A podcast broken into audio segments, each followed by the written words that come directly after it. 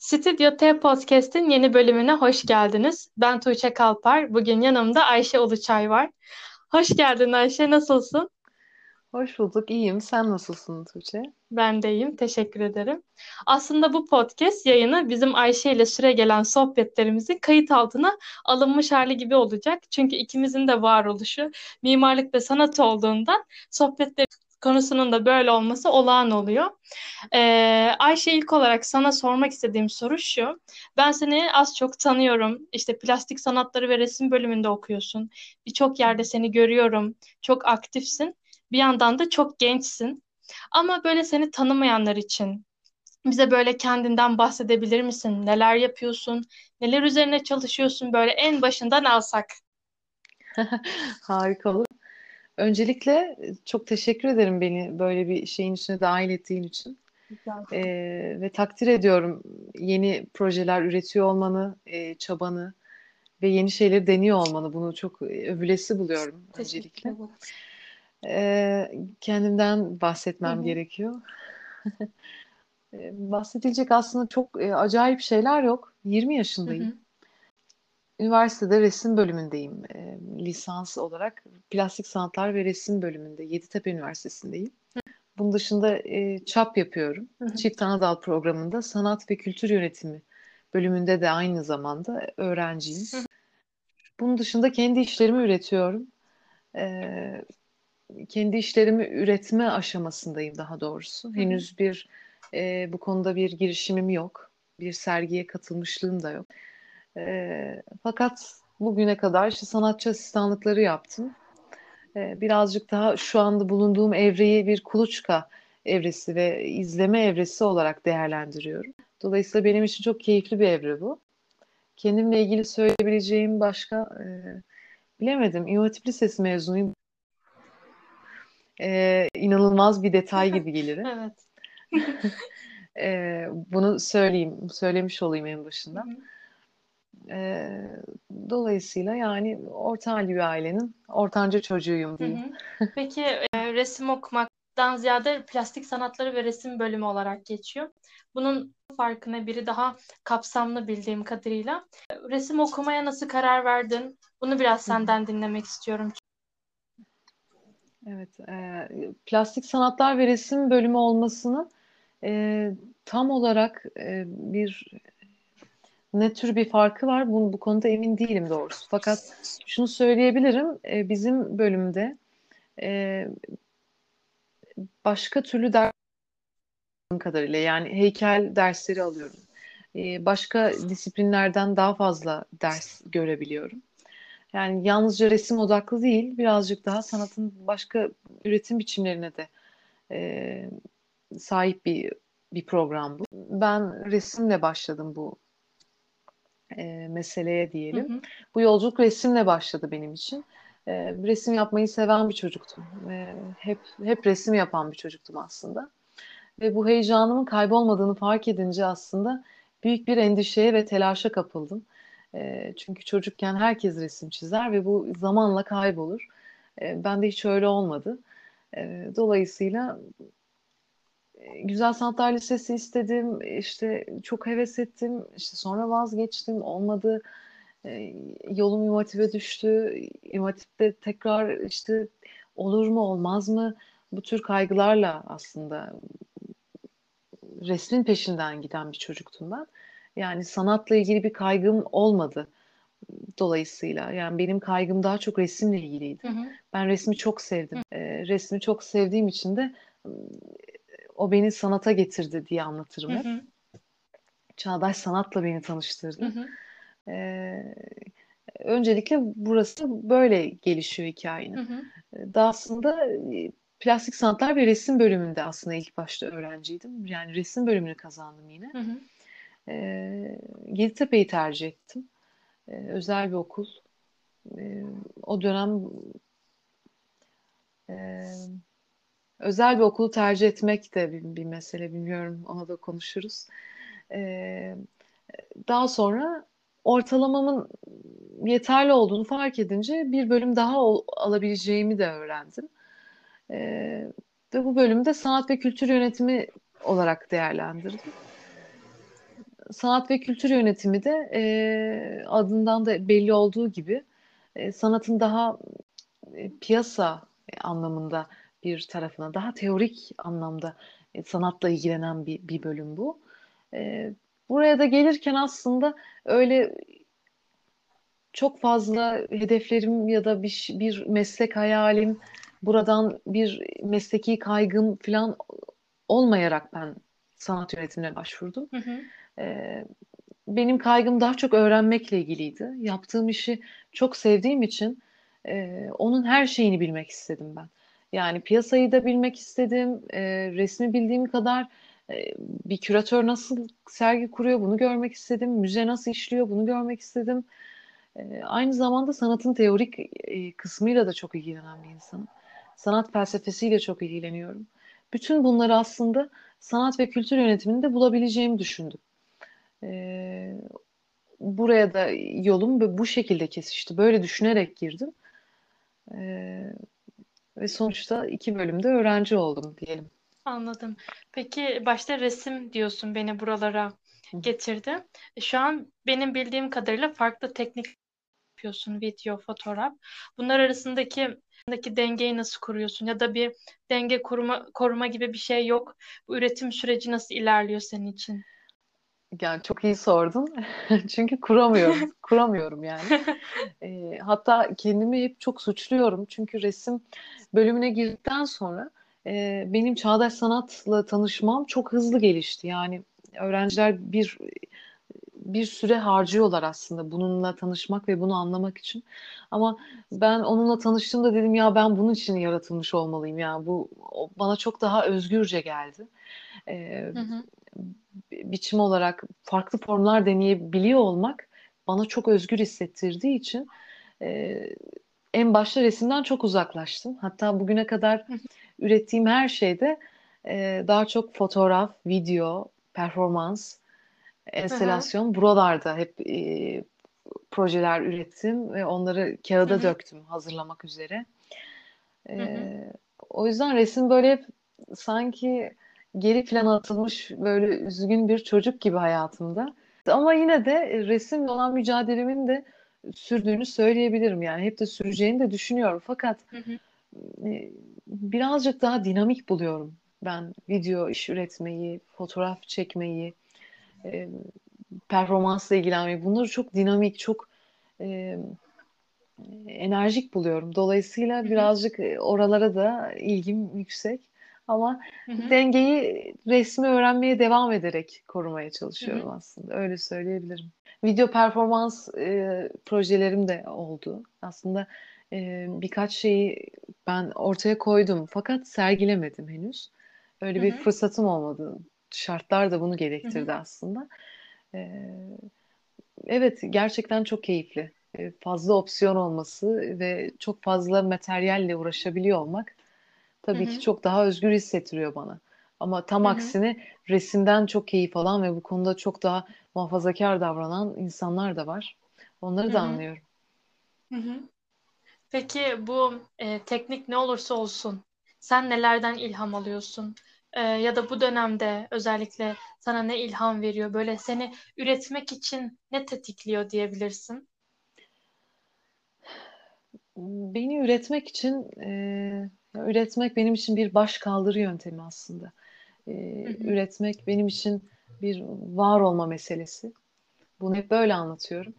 E, var olabilmek için üretmeye ihtiyacım olduğunu düşünüyorum ben. E, yani bu tamamen kendimle ilgili bir yerden çıkıyor bu üretme meselesi. Yani benim yaşamdan keyif alabilmem için ona ihtiyacım var. Dolayısıyla e, bu benim üretmemi hep te- tetikliyor. Ama bir e, kavram olarak söyleyecek olursak kimlik çatışması, e, doğu ve batı, e, bir takım politik durumlar, e, yaşadığım coğrafyadaki politik durumlar, e, geldiğim yerdeki e, meseleler. E, yani benim hayatımdan ve hikayemden e, yola çıkarak e, daha evrensel bağlamlara ulaşmayı çok seviyorum. Yani üretirken de genelde kendi hikayemdeki ipuçlarıyla daha evrensel meselelere varmaya çalışıyorum. Genelde beni tetikleyen de kendi hikayem oluyor diyebilirim. Sen bunları söylerken aklıma senin bir resmin vardı, saz çizdiğin. Evet, yani bağlama üzerine çalışıyorum. Ee, Hı hı. küçük bir resim de yapmıştım bununla ilgili. Bu bir projenin e, benim için e, başlangıcıydı. Dediğim gibi bağlama da benim hayatımda çok önemli bir imgedir. Hem Hı hı. Sivaslı e, olmamla ilgili e, ve bağlamanın bir politik durumu da e, çok iyi ifade ediyor olduğunu düşündüğüm için onunla ilgili Hı hı. üretmeyi, çalışmayı seviyorum. Bu da evet aslında bu durumla ilgili çok doğru bir örnek. Benim e, yaşadığım üretme biçimiyle ilgili e, yerinde bir örnek. Bağlama örneği. Peki bu dönem senin için nasıl geçiyor? Neler yapıyorsun? Bu dönem benim için çok şaşırtıcı geçiyor. Çünkü ben hayatımda hiç bu kadar e, evde durduğumu hatırlamam. E, yani çok evde üretebilen insanlardan değilim. E, tam aksine dışarıda üretebilen biriyim ben. Daha insanların içinde e, hep ürettim bu, bugüne kadar. E, toplu atölyelerde çalıştım daha çok. E, dolayısıyla bu benim için biraz şaşırtıcı bir süreç. E, en başta adapte olması çok güç bir süreçti. E, şimdi yavaş yavaş alıştığımı hissediyorum. Fakat yine de hem yaz olması, yaz benim için e, çok sevilesi bir zaman dilimi değildir. Çünkü ben çok çalışmayı severim. Ee, yazın da insan hep böyle bir evhama kapılır. Yazın evhamına, sıcaklıkla herkes dinlenme haline geçer. O da beni çok rahatsız eder. Kurtluyumdur çünkü biraz hareket etmeyi severim. Okumayı severim. O da yazın sen gibi geliyor bana. Dolayısıyla hem yaz hem karantina birazcık üretim açısından zayıf geçtiği için e, bu durumlar beni biraz korkutuyor yani. E, ama bu benim tabii ki kendi kişisel meselemle ilgili. Çünkü ben çok hareketli bir insanım. Bununla da ilgili olabilir ama kendim için yine de keyifli geçirmeye, en azından e, notlar almaya çalışıyorum bununla ilgili. Yani kafamdaki şeyleri aktarmaya çalışıyorum. Bu anlamda verimli geçiyor. Hı hı. Hiç bu kadar kendimle kalmamıştım yani. Bir yandan burada aslında sana sormak istediğim sorulardan biri biliyorsun ki online sergiler olmaya başladı. Sen bunu nasıl değerlendiriyorsun? Ya nasıl değerlendiriyorum? Ben ekrandan bir e, resme bakmayı hiç sevmem. Yani karşılaşmamızın önüne geçen bir şey olarak değerlendiriyorum. Yani mekanın içine girdiğinizde e, aslında orada bulunan her şeyle karşılaşıyorsunuz. Onlarla bakışıyorsunuz. Bu çok önemli. Bu çok değerli o deneyim olarak. E, ilk karşılaşmanız. Dolayısıyla bunun e, bir başka bir kanal üzerinden oluyor olması. Yani arada bir e, perde giriyor olması araya Hı hı. pek keyifli değil bence. Ben de pek e, sergi bakmadım internetten, e, girmedim. Bunlar benim çok ilgimi çekmiyor. Bu konuda biraz muhafazakar kalıyor olabilirim. Hı Ama hı. e, sanırım ben her şeyin daha yüz yüze normal olanını seviyormuşum. Bunu Hı fark hı. ettim.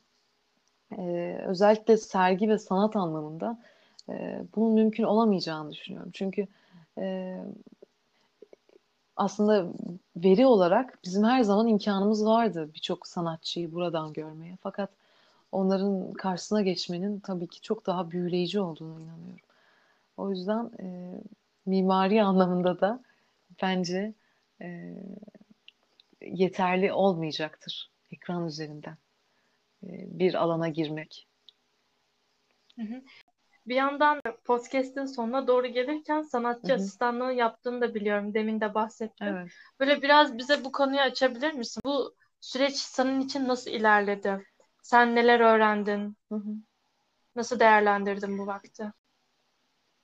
E, şöyle, sanatçı asistanlığını yaparken aslında ben öğrenciyken çalışmak zaten e, çok uzun süreler e, böyle girişimlerim oldu işte dersler vermek bilmem ne. Bir sürü yerde çalışmıştım oldu. E, sanatçı asistanlığı benim için e, mesleğimi en çok destekleyen, öğrenciliğimi en çok destekleyen iş koluydu aslında. Yapması çok keyifli bir, bir iş bir öğrenci için. E, Horasan'la çalıştım dediğim gibi 6 ay kadar, yarım dönem, bir yıl gibi. Kısa sürdü aslında. Yani normal bir asistanlığa göre çok uzun bir süre değil. Fakat çok e, keyifli bir zaman dilimiydi benim için. Yoğunluğumun artmasıyla birlikte e, görüşmeler de azalmaya başlamıştı. Fakat neler öğrendim? Çok insan tanıdım öncelikle. E, bu çok önemli. Yani orada çalışmak benim için birçok insanla yüz yüze gelmem, e, birçok konuşmanın içine dahil olabilmem, e, bazı sergilerin kurulum açısı, kurulum aşamalarını görebilmem açısından. E, bir iş nasıl teslim edilir, nasıl gidilir, galeri nasıl çalışır, bu diyaloglar nasıl gerçekleşiyor? Birebir temas halinde olduğum için Horasan'ın yanında e, özellikle bu deneyimleri kazandım. E, ve birçok sanatçı arkadaş edindim kendime. E, bu anlamda tanıma fırsatı buldum insanları.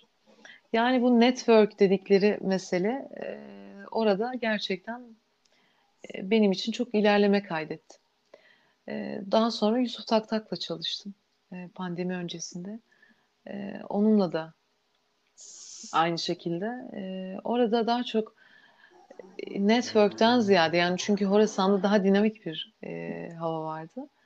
E, Yusuf Hoca ile de e, sanat üzerine konuşmalar yaptık ve bu da çok benim için e, etkileyiciydi. Yani şöyle söyleyeyim, her insandan alabileceğiniz şeyin niteliği çok değişiyor.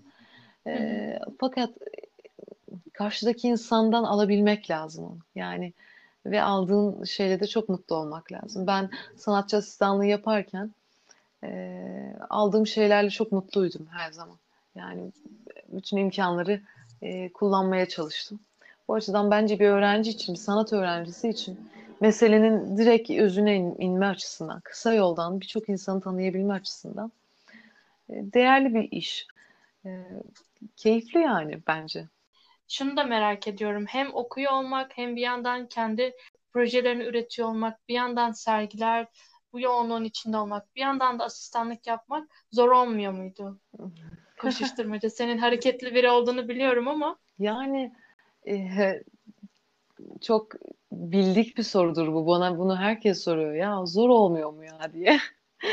Çünkü o kadar yoğunluğun içinde bir de gezmeyi çok seviyorum, kitap okumayı çok seviyorum. Yani e, bunun dışında da sanatla ilişkili veya ilişkisiz birçok şeyle ilgilenmeyi çok seviyorum. Dolayısıyla e, bu çok no, olağan bir soru aslında. E, şöyle söyleyeyim, yani bu birazcık kişisel bir mesele. Yani ben e, birazcık tuhaf bir çocuktum. E, mesela şöyle örnek vereyim. E, puzzle çözerken sesli kitaplar dinlerdim. Yani kafamın bir an bile boş kalması e, beni inanılmaz rahatsız eder ve gererdi. Dolayısıyla birçok şeyi aynı anda yapardım sürekli ve bu beni çok tatmin ettirirdi. Dolayısıyla resim bölümüne girdiğimde oradaki o boşluğun beni çok rahatsız ettiğini fark ettim. Çok boşluklardan hoşlanan bir insan değilim mesele zihinse. Benim motivasyonum aslında onun o dolu oluşundan geliyor. Yani ne kadar doldurursam aslında tam anlamıyla verim aldığımı düşünüyorum. Ee, hı hı. Belki de o yüzden yani bu bu herkese önerilecek bir şey mi bunu bilemem. Yani herkese bir sürü şeyi aynı anda yap diyemem çünkü ne kadar verim alabilirler bilmiyorum. Fakat hı. burada aslında e, bir ayrıştırıcı mesele var. E, sanat yönetimi ve resim okumak. Çünkü biri sanatçı olmayı hedeflerken biri yönetimcilikten bahsediyor. Hı hı. E, ben mesleki bir kaygı gütmedim. Yani ben yalnızca sanatçı olmak istiyorum. E, benim küratörlükle veya hani bu tür bir şeyle bir alakam yok aslında. Yani e, böyle bir hedefim de yok en azından şimdilik. Hı hı. E, daha çok ben işin üretim kısmını seviyorum. Sanat yönetiminde de e, özellikle bunun benim sanatımla ilgili olmasına gayret ediyorum. Yani orada aldığım derslerde de e, kurduğum bütün bağlamlarda aslında benim bir sanatçı adayı, bir sanat öğrencisi olduğumu e, dile getirerek e, insanlarla da bu bağlamda iletişim kuruyorum. Dolayısıyla bu doluluğun içinde e, her şey aynı e, meseleye hizmet ettiği için e, İşte sanatçı asistanlığı da benim sanatıma hizmet ediyor. E, sanat yönetimi de benim sanatıma hizmet ediyor. Resim de benim sanatıma hizmet ediyor. Dolayısıyla ben onları aynı paydada top birazcık daha meseleyi kafa karışıklığından uzaklaştırmış oldum. Yani aynı bağlamda e, onları yoğurduğum için hepsi benim sanatıma hizmet ettiği için biraz meseleyi kafa karışıklığından da uzaklaştırmış bulundum. Ee, ama bunun dışında bu yoğunluğun içinde mutlaka zordur. Herkesin zor algısı da çok farklı. Benim için de tabii ki zaman zaman çok zor olduğu oluyor. Ama ben e, konfordan pek hoşlanmıyorum dediğim gibidir. Yani hareket etmek ve sürekli dolu olmak beni motive ediyor diyelim. Peki bu senin de söylediğin gibi e, sanatçı asistanlığı bir yandan sana çok geniş bir network sağladı. Evet. Ya da yaptığın işler, e, bulunduğun konumlar. Bunlar olurken bir yandan genç olman hiç böyle ama sen çok gençsin gibi bir soruyla karşılaştın mı? Bunu da çok merak ediyorum. Evet bazen böyle e, şey oldu oldu ya bu ne böyle işte cıvıl cıvıl konuşuyor yani büyümüş de küçülmüş gibi e, böyle tepkiler olduğum aldığım oldu. E, fakat e, bilmiyorum bence genç olmak e, genç birinin bir şeylere cesaret etmesi kadar kolay bir şey yok. Çünkü gençsin yani açıklaman var. Evet. Hani evet. merhaba işte bu bu bu ben bununla ilgileniyorum bunu yapıyorum işte şu, şunu araştırıyorum ya da bir soru soruyorum ama gencim yani e, tek açıklamam bu. Dolayısıyla aslında benim için çok daha e, bu işi rahatlatıcı kıldığını düşünüyorum ben. Yani benim için evet, bir avantaj evet, olarak alıyorum. Hı hı. Ve birazcık da e, onun ekmeğini de yemek lazım. Yani genç bir insan hiçbir soruyu sormaktan çekinmemeli. Ben de aynı şeyi yapıyorum. Yani bir yerde çalışmak istiyorsam oraya gidip ya ben burada çalışabilir miyim e, diyebiliyorum. Aslında benim avantajıma olmuş oluyor. Anladım. Yayının böyle hafiften sonuna Hı-hı. gelirken hem e, sanat öğrencilerine veya sanata meraklı olan kişilere Hı-hı. böyle önerebileceğin ilgilerinin ve bilgilerini arttırmaları için yapabilecekleri sence neler var? Yani bir sergi gezmekten öte o sergi gezmeyi nereye taşıyabilirler? evet. Bununla ilgili şöyle söyleyebilirim. Ee, benim çok sevdiğim bir yazar var, Rollo May. O Yaratma Cesareti adlı kitabında e, şöyle bir detaydan bahseder. Gerçek yaratma e, karşılaşmayla olur. Yani gerçek bir karşılaştırma, karşılaşmayı barındırmalı içinde. Bu da ne demek? E, bence öğrenen insan, öğrenmek isteyen insan e, sürekli yeni karşılaşmalara açık olmalı e, ve yeni, yeninin peşinden gitmeli. Yani e, benim için en önemli mesele de bu. Şöyle de bir söz var bununla ilgili. E, yeni kapıları açmak gerek doğru kapıları, yanlış kapıları ama açmak, mutlaka açmak diye. Bence yeni kapıları hep açmak, aralamak, şöyle bir bakmak lazım. Denemek, yanılmak lazım. Yani kitap okumanın, çok öğrenmenin, işte sergi gezmenin dışında benim söyleyebileceğim tek şey e, hep konfor alanının biraz ötesini e, hedeflemek e, ve yeni olanı doğru veya yanlış açmak lazım diyorum. Ee, çok teşekkür ederim Ayşe. Ben teşekkür Podcast'e ederim. geldiğin için. Son böyle senin söylemek istediğin şeyler varsa onu da almak ve yavaştan kapatmak Anladım. istiyorum. Yani benim için çok keyifli bir sohbet oldu. Ee, eğer bir yanlış anlaşılma olduysa affola şimdiden. Ee, dediğim gibi çok keyifli sanat üzerine konuşmak zaten benim için her zaman çok keyifli. Ee, yaşadığımı hissediyorum çünkü. Çok teşekkür ederim böyle bir sohbete beni dahil ettiğin için. Umarım dinleyenler de keyif almıştır. Bir sonraki podcast yayınında görüşmek üzere diyorum. Görüşmek üzere.